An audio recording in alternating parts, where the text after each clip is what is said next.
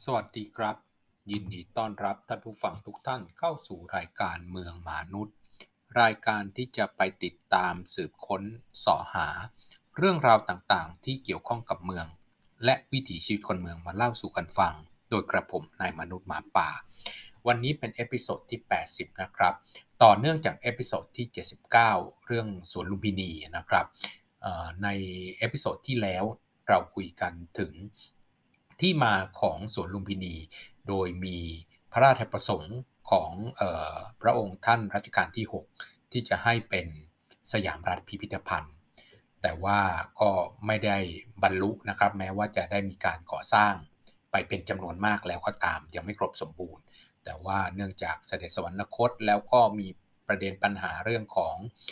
รายได้ของประเทศนะครับ ภาวะเศรษฐกิจตกต่ำทั่วโลก แล้วก็ปัญหาของประเทศไทยเองเรื่องของเศรษฐกิจ ก็เลยต้องยกเลิกไป แต่วันนี้เราจะมาคุยกันถึงว่าสวนลุมพินีหลังยกเลิก โครงการสยามรัฐพิพิธภัณฑ์แล้วเป็นอย่างไรนะครับ เมื่ออรัชกาลที่ 6 เสด็จสวรรคต ซึ่งเป็นเหตุนำไปสู่การยกเลิกการจัดงานสยามรัฐพิพิธภัณฑ์ แต่ว่าการสร้างสวนลุมพินีเพื่อให้มีความสำเร็จนะครับ จนเสร็จทั้งโครงการเพื่อเป็นประโยชน์ต่อประชาชน เพราะว่ามันสร้างไปเยอะแล้วนะครับ การก่อสร้างต่างๆดำเนินไปมากแล้ว ไม่ว่าจะเป็นการสร้างศาลาของมณฑลต่างๆนะครับ การขุดสระขึ้นมา แล้วก็เอาดินของสระมาถมที่ การทำถนนสะพาน ท่อระบายน้ำประตูรั้วการทำน้ำพุ การปลูกต้นไม้ศาลาต่างๆ หอนาฬิกาที่เราเห็นอยู่ทุกวันนี้ก็สร้างเสร็จแล้วในเวลานั้นนะครับโรงเรือนที่มีผู้ช่วยรับสร้างเป็นของถาวร ก็เกิดขึ้นแล้วนะครับ ไม่ว่าจะเป็นศาลาไม้สักสี่เหลี่ยม ที่ทำโดยบริษัทบอมเบย์เบอร์มานะครับศาลาไม้สักแปดเหลี่ยม โดยบริษัทยาสูบนานยางศาลาไทยทำด้วยคอนกรีต โดยบริษัทปูนซีเมนไทยนะครับ ตึกโดยบริษัท East Asia t e นะครับศาลาแบบจีนทำด้วยคอนกรีต โดยสโมสรสามัคคีจีน กระโจมแตรแปดเหลี่ยมนะครับโดยพระยาพิรมพักดี ผู้สร้างเหล่านี้ก็เต็มใจถวายนะครับไว้เป็นพื้นที่ประจำนะครับสำหรับสวนลุมพินี โดยตัวของกระทรวงมหาดไทยก็เป็นผู้ดำเนินการจัดสร้างแล้วก็ดูแลนะครับ แต่ว่าพอพอยกเลิกการเป็น สยามรัฐพิพิธภัณฑ์ ก็มีบันทึกจดหมายเหตุนะครับมีการเปลี่ยนแปลงสวนลุมพินีอย่างชัดเจนอีกครั้งหนึ่ง หลังจากการยกเลิกการจัดงานสยามพิพิธภัณฑ์ เมื่อมีการขอเช่าพื้นที่สวนลุมพินีทางตอนใต้นะครับจำนวน 90 ไร่ เป็นจำนวนเงิน 2,000 บาท โดยพระยาคทาทรระบดีนะครับเมื่อเดือนมกราคมพุทธศักราช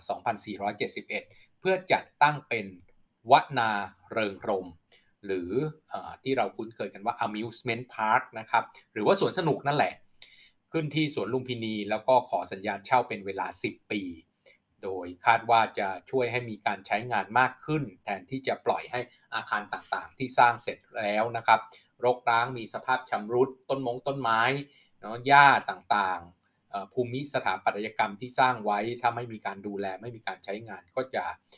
อยู่ในสภาพที่ไม่ดีนะครับ แล้วก็ในหนังสือสัญญา ก็ได้กำหนดว่ากิจกรรมการรื่นเริงในพื้นที่ จะต้องมีความเหมาะสมไม่มีกิจกรรมที่ส่อไปในทางอนาจารหรืออบายมุขเพื่อให้ตรงกับวัตถุประสงค์ประสงค์เดิมนะครับ โครงการนั้นเนี่ยก็กะไว้ว่าจะให้สวนลุมพินีเป็น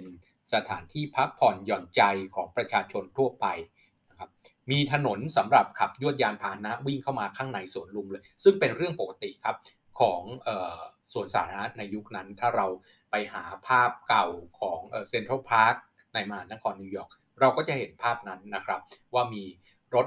คันใหญ่ ๆ นะครับ รถรถเก่งนี่แหละ แต่ว่ารถสมัยนั้นเป็นคันใหญ่หน่อยนะครับ วิ่งเข้าไปพักผ่อนหย่อนใจอยู่ในนั้นได้นะครับ แล้วก็มีทางสำหรับให้ขี่ม้าเล่น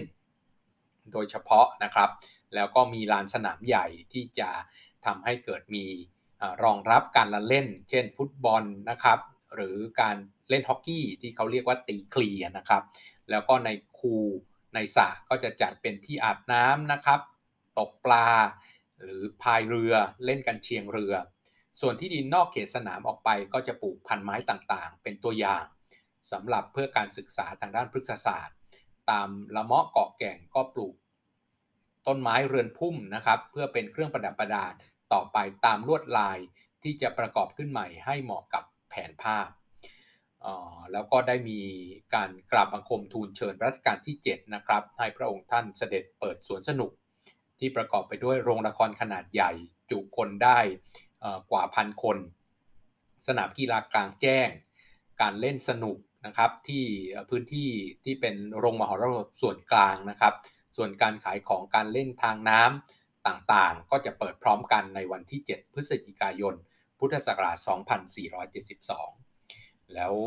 จากการไปศึกษาแผนที่กรุงเทพพุทธศักราช 2475 นะครับที่จัดทำโดยกรมแผนที่ทหารบก คือเป็นแผนที่แม้ว่าจะบอกว่าเป็นแผนที่ลงปี 2475 ก็ต้องทำความเข้าใจก่อนว่า เป็นแผนที่ที่ต้องทำการสำรวจก่อนหน้าปีที่ทำการประกาศนะครับ แผนที่นี้ทำการสำรวจระหว่างปี 2464 ถึง 2469 พอสำรวจปุ๊บก็ต้องมาเข้าสู่กระบวนการนะครับในการตรวจสอบแล้วก็การจัดทำแผนที่ แล้วก็รวบรวมข้อมูลต่างๆ ระหว่าง 2473 ถึง 2475 ซึ่งเป็นช่วงรอยต่อระหว่างการเปลี่ยนแผ่นดินรัชกาลที่ 6 และรัชกาลที่ 7 จากแผนที่ตรงนั้นเนี่ยก็พบว่าโครงสร้างพื้นฐานจากแผนผังสยามรัฐพิพิธภัณฑ์นะครับที่วางไว้ในสมัยรัชกาลที่ 6 ที่เป็นถนนเส้นหลักสระน้ำคูรั้ว หอนาฬิกาศาลาพักผ่อนต่างๆ และอาคารถาวรบางส่วน ที่ก่อสร้างเพื่อให้ใช้งานเนี่ยยังคงยังคงอยู่ไม่ได้เปลี่ยนแปลงนะครับในการทำการสำรวจตั้งแต่ 2464 นะครับแล้วก็ ปรับปรุงข้อมูลต่างๆจนถึง 2475 เนี่ยตัวอาคารถาวรทั้งหลายเนี่ยยังยังอยู่ แต่ส่วนที่เป็นหอจัดแสดงของกระทรวงต่างๆ ทั้ง 12 อาคาร หอจัดแสดง 18 มณฑลรูปเกือกม้า ร้านค้าที่มาจัดแสดงนะครับ เรือนจัดแสดงต่างๆ ของส่วนพระมหากษัตริย์ ซึ่งอาคารที่กล่าวถึงตะกี้นี้นะครับ ถือว่าเป็นอาคารชั่วคราวทั้งนั้นนะครับ ได้ถูกรื้อถอนออกไป แล้วก็จากนั้นเนี่ยในปี 2485 มีการจัดสร้างอนุสาวรีย์รัชกาลที่ 6 นะครับ ที่เราเห็นอยู่ทุกวันนี้สร้างในปี 2485 แล้วก็มีการจัดสวนบริเวณโดยรอบขึ้นที่บริเวณแยกสาราแดง โดยในช่างกองสถาปัตยกรรมกรมศิลปากรนะครับ ก็เป็นพื้นที่ที่เป็นประตูทางเข้าแล้วก็เป็นแกนหลักของสวนนะครับ เมื่อแล้วเสร็จลงก็ทำให้ ตัวอนุสาวรีย์ของของรัชกาลที่ 6 เนี่ย เป็นเหมือนแลนด์มาร์คจุดหมายตาทางเข้าสวนหลัก แล้วก็เป็นที่ระลึกถึงพระมหาพระมหากรุณาธิคุณของของรัชกาลที่ 6 นะครับ ผู้มีพระดำริในการก่อสร้างสวน โดยลักษณะสวนก็ยังเป็นสวนแบบเป็นทางการนะครับ เป็นแกนหลักนะครับ หลักทั้งตั้งแต่ด้านหลังขององค์อนุสาวรีย์นะครับ ตรงไปตามแนวแกนเดิม มีการออกแบบสถาปัตยกรรม และภูมิสถาปัตยกรรมแบบสมมาตรนะครับ แกนนี้แล้วก็สองข้างเท่ากันนะครับ ต้นไม้ตัดแต่งหรือไม้ที่มีรูปทรงสง่างาม เพื่อให้เกิดความรู้สึกสง่างาม สมกับเป็นอนุสาวรีย์ของพระมหากษัตริย์นะครับ ในช่วงปีพุทธศักราช 2482 ถึง 2488 ประเทศไทยเจอปัญหาสงครามโลกครั้งที่2นะครับซึ่งตรงกับรัชสมัยของพระบาทสมเด็จพระปรเมนมหา อานันทมหิดลรัชกาลที่8นะครับที่ทรงขึ้นครองราชหลังจากเปลี่ยนแปลงการปกครองเมื่อปี 2475 ซึ่งในช่วงสงครามโลกนะครับ ประเทศไทยก็ได้รับผลกระทบเป็นอย่างมาก ไม่ว่าจะเป็นการยกพลขึ้นบกของญี่ปุ่น แล้วก็การใช้ประเทศไทยเป็นฐานต่อไปในการบุกประเทศอื่นๆนะครับซึ่งเป็นประเทศเพื่อนบ้านของเรา บ้านเมืองก็อยู่ในภาวะสงครามเกิดความเสียหายต่อบ้านเรือนทรัพย์สินของประชาชน และก็ราชการเป็นจำนวนมาก ณเวลานั้นเนี่ยคนไทยหลบหนีนะครับอพยพภัยสงครามออกไปจากมหานครนะครับออกไปจากกรุงเทพเนี่ยเป็นจำนวนมาก แต่เมื่อสงครามสงบลงแล้วก็ริเริ่มที่จะคนกลับมาแล้วนะครับฟื้นฟูเมือง ก็จะริเริ่มที่จะปรับปรุงการใช้งานสวนลุมพินี ขึ้นมาอีกครั้งหนึ่ง โดยทำเรื่องขออนุมัติเช่าสถานที่บริเวณสวนลุมพินี เมื่อวันที่ 21 พฤษภาคม พุทธศักราช 2491 นะครับ โดยรองผู้กำกับหยิบอายะนันโดยมีเป้าหมายเพื่อจะพัฒนาเปิดเป็นสถานเริงรมและหย่อนใจ โดยให้เหตุผลว่าชาวไทยและชาวต่างประเทศต่างนิยมในการแสวงหาความรื่นเริงบันเทิงใจ อันเป็นการปลุกปลอบขวัญหลังจากที่ต้องเผชิญอยู่กับภาวะสงครามอยู่หลายปี โดยเสนอให้ จัดให้มีกิจกรรมภายในพื้นที่สวนลุมพินีนะครับ ตามนี้ก็คือมีสนามกีฬานะครับสนามกีฬาสำหรับผู้ใหญ่ แล้วก็สนามกีฬาสำหรับเด็กนะครับ ก็สนามเด็กเล่น แล้วก็สนามกีฬาเล็กๆสำหรับเด็กสนามมวยนะครับ สนามมวยลุมพินีสระว่ายน้ำมีการจัดฉายภาพยนตร์ การแสดงละคร การแสดงนาฏศิลป์ โรงเต้นรำ ร้านขายอาหารและเครื่องดื่ม สถานที่ประกวด พืชพันธุ์ไม้ สัตว์ และศิลปะต่างๆ ร้านการเล่นประลองฝีมือนะครับสถานที่จะแสดงสินค้าพื้นเมืองและต่างประเทศและอื่นๆ โดยมีเป้าหมายว่าจะเก็บค่าผ่านประตูในช่วงระหว่าง4โมงเย็นจนถึงเที่ยงคืน แต่ว่าอย่างไรก็ตามการขอการคำขอขอเช่านี้นะครับไม่ได้รับการอนุมัติ เพราะว่าคณะรัฐมนตรีในยุคนั้นเนี่ยอ้างถึงคำชี้แจงของเทศบาลกรุงเทพมหานครในขณะนั้นว่า